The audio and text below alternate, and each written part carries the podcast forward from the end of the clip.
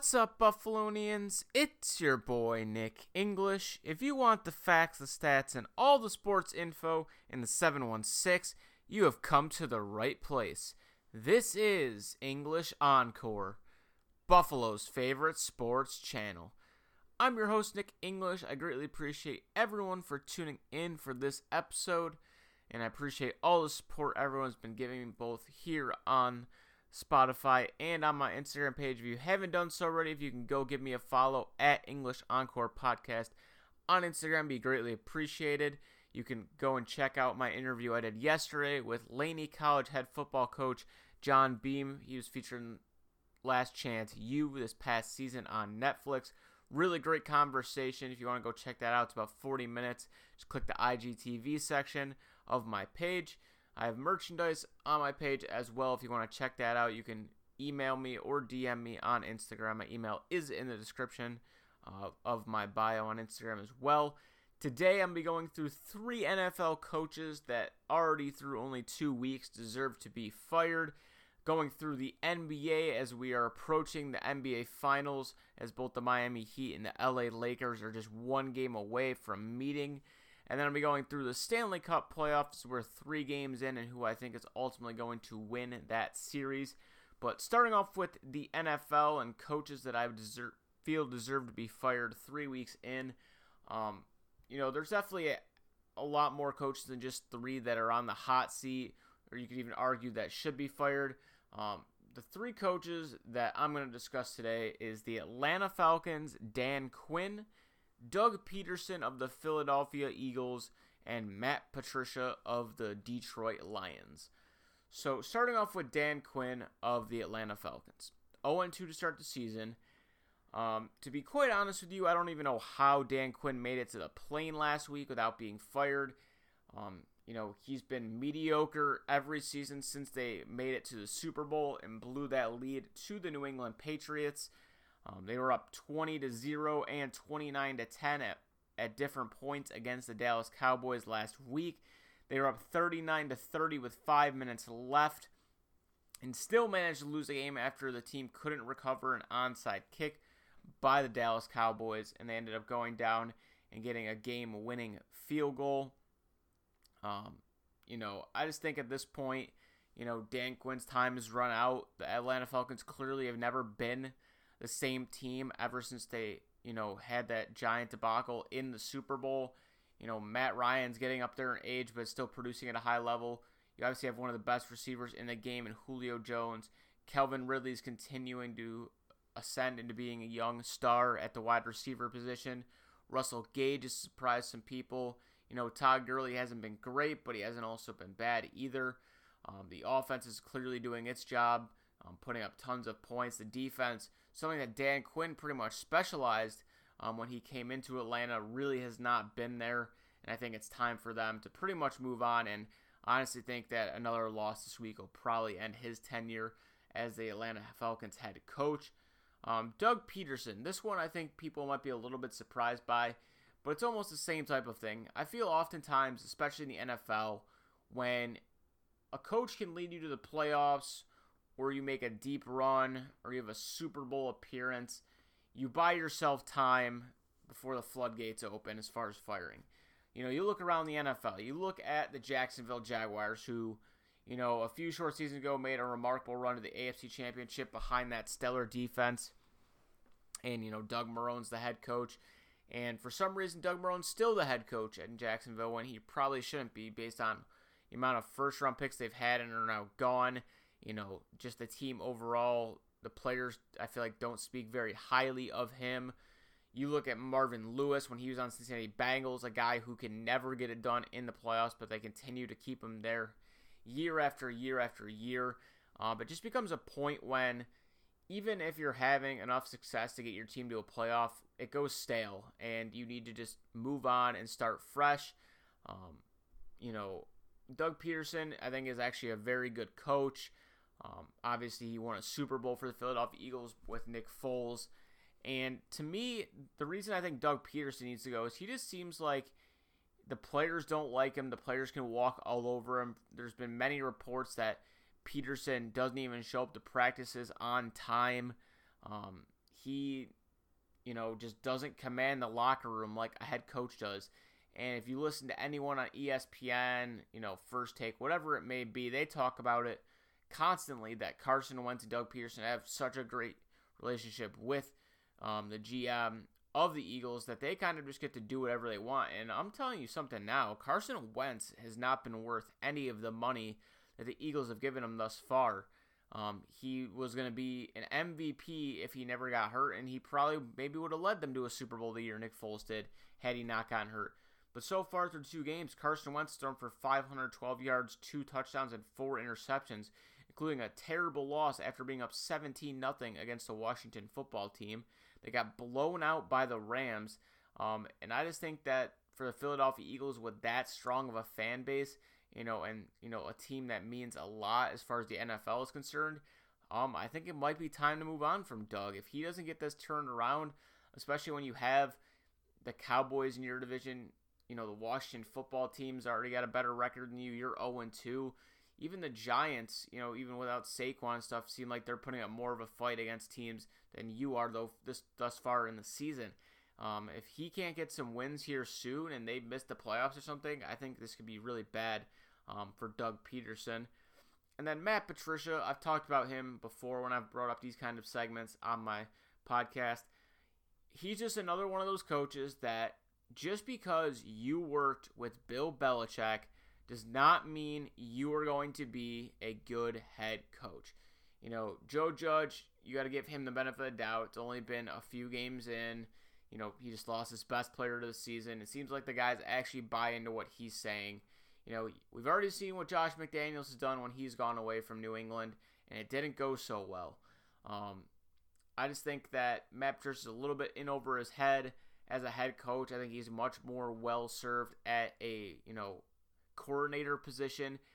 He just makes so many late game mistakes as a head coach that you can't even. I don't know how he still has his job. You know, I think the Lions organization made it very clear that this would be his last year if he couldn't get the job done. And I wouldn't be surprised if he gets fired way earlier if they continue to lose the way they have. I mean, they could have won week one had D'Andre Swift not dropped that game winning touchdown, but it should have never gotten to that point. Matt Patricia was making so many mistakes offensively and defensively down the stretch of that game as a head coach that he didn't deserve to win that game.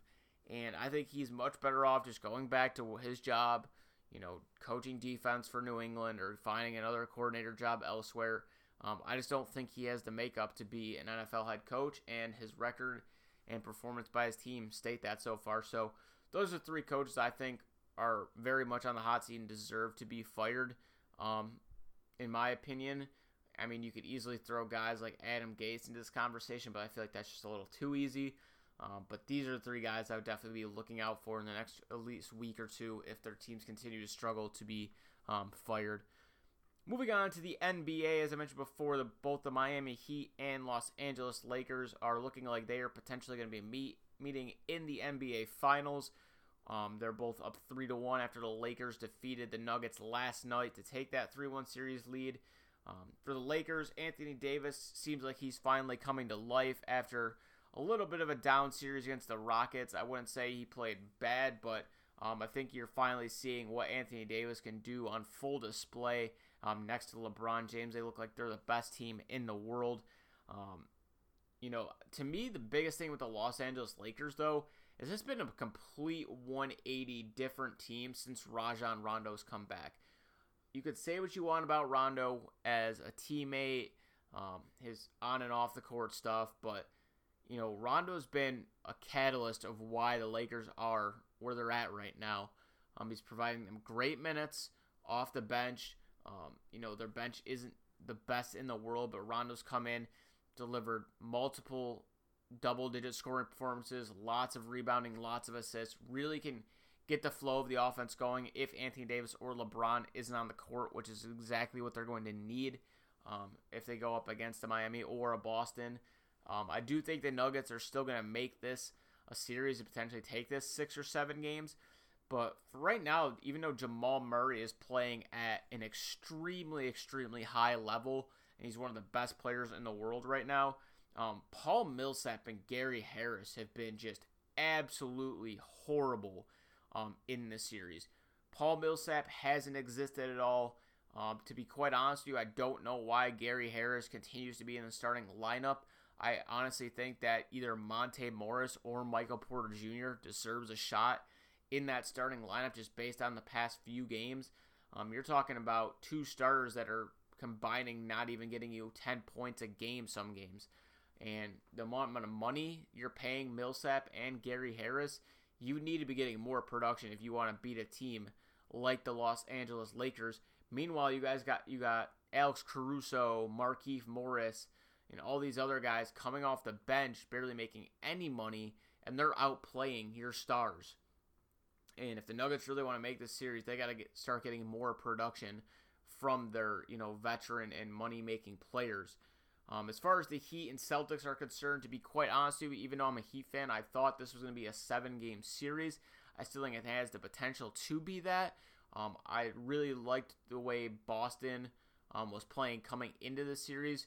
Um, when they were playing the Raptors, I was highly rooting for the Raptors solely because I thought that the Heat would have a better chance of winning because I thought they matched up differently um, to the Raptors than they do the Celtics, just because I thought Bam Adebayo would be able to contain Pascal Siakam and then Butler, Nunn, Dragic, all those guys could contain Jimmy Butler and Fred VanVleet and have a lot easier time compared to the Celtics, who have three really big stars in Jaylen Brown, Jayson Tatum, and Kemba Walker, and even Marcus Smart has been playing lights out in the bubble so far. But right now, the Miami Heat are just outworking the Boston Celtics. Um, the big reason for that is the Kentucky connection in Miami.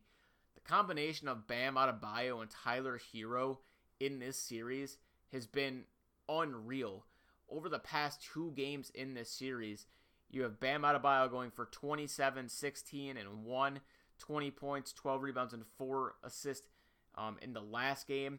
Tyler Herro, two games ago, had 22 points, 4 assists, 3 rebounds, and then last game carried the Heat all game to a victory um, to take a 3 1 series lead. As a 20 year old rookie, scored the second most points ever in Eastern Conference Finals game scoring 37 points off the bench with six rebounds and three assists to go along with it. The only other person scored higher than him was Magic Johnson. Tyler Herro is not afraid of the moment. Bam Adebayo is not afraid of the moment.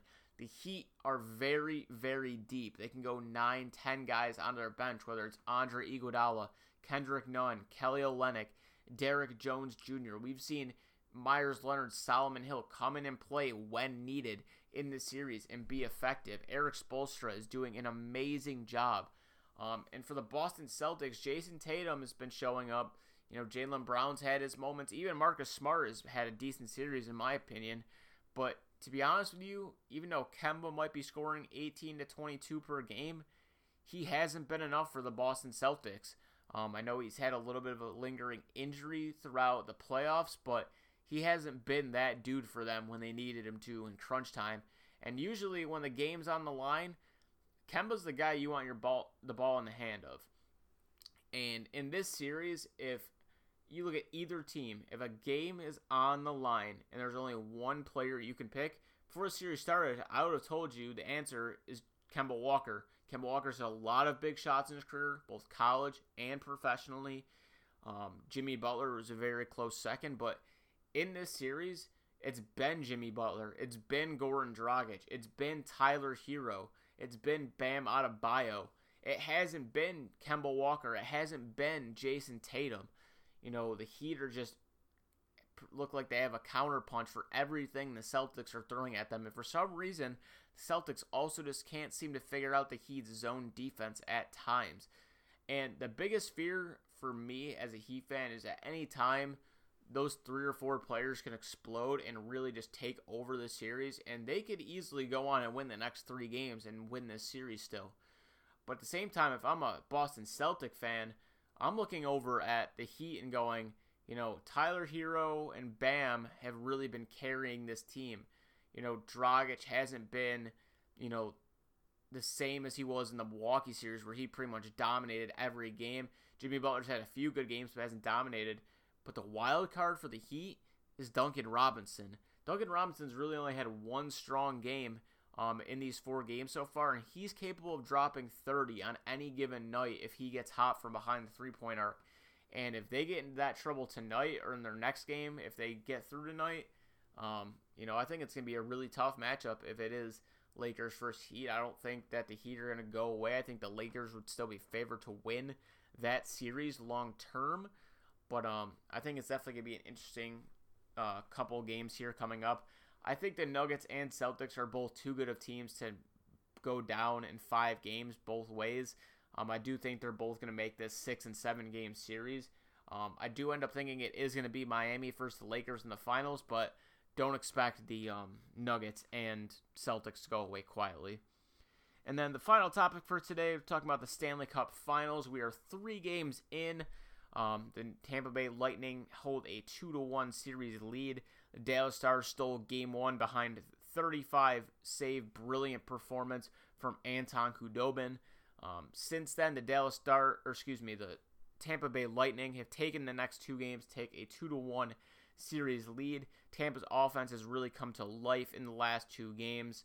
Um, you know, Victor Hedman and Palat have continued shining throughout these playoffs. Um, Palat has been a huge surprise, and I think he's been a huge X factor for this team. I think you know Nikita Kucherov and Brayden Point are getting a lot of credit, but honestly, I think Palat's been the most consistent player for the Tampa Bay Lightning throughout this entire playoff.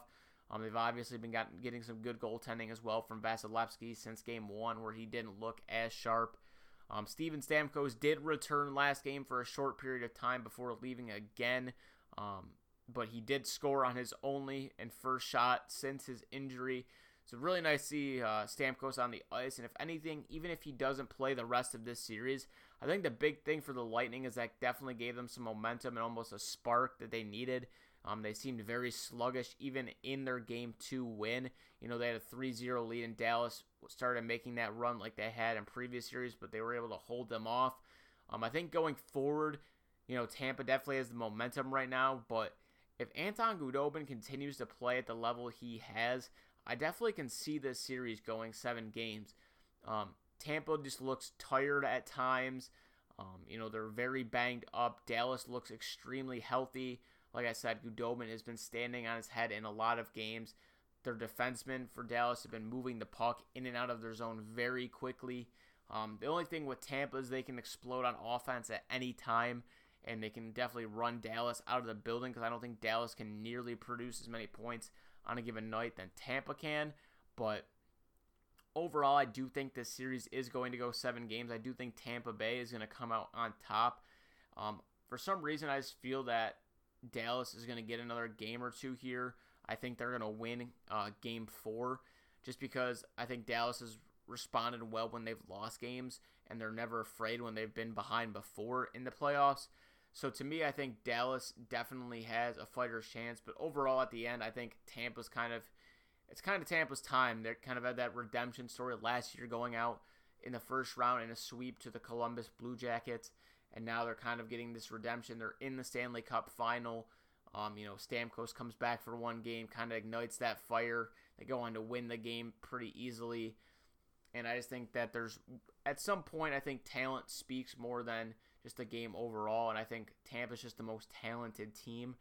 I'm not saying the Dallas Stars have zero chance of winning it, but um, in order to do that, I think they have to win the next two games. For some reason, I have a feeling that Dallas is going to win this game, tie it up 2 to 2, and then I have a feeling that Tampa's either going to win two in a row and win in 6 or they're going to win one, lose one and then they're going to win game 7.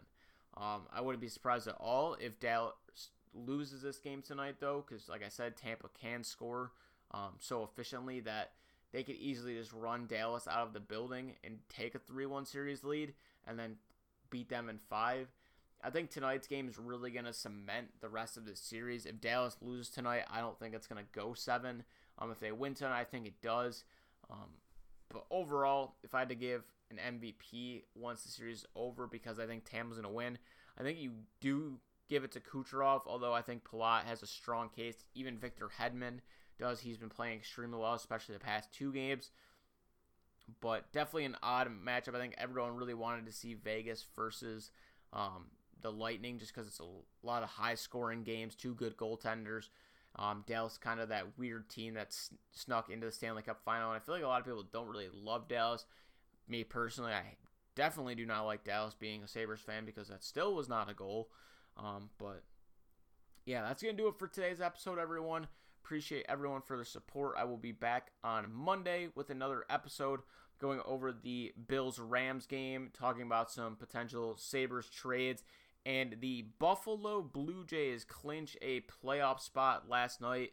The Toronto Blue Jays beating the New York Yankees to clinch that spot at Sahlen Field.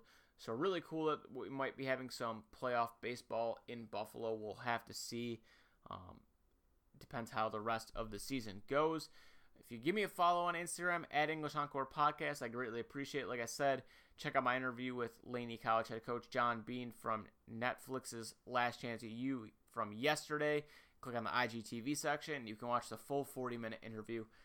This has been English Encore Podcast, Buffalo's favorite sports channel.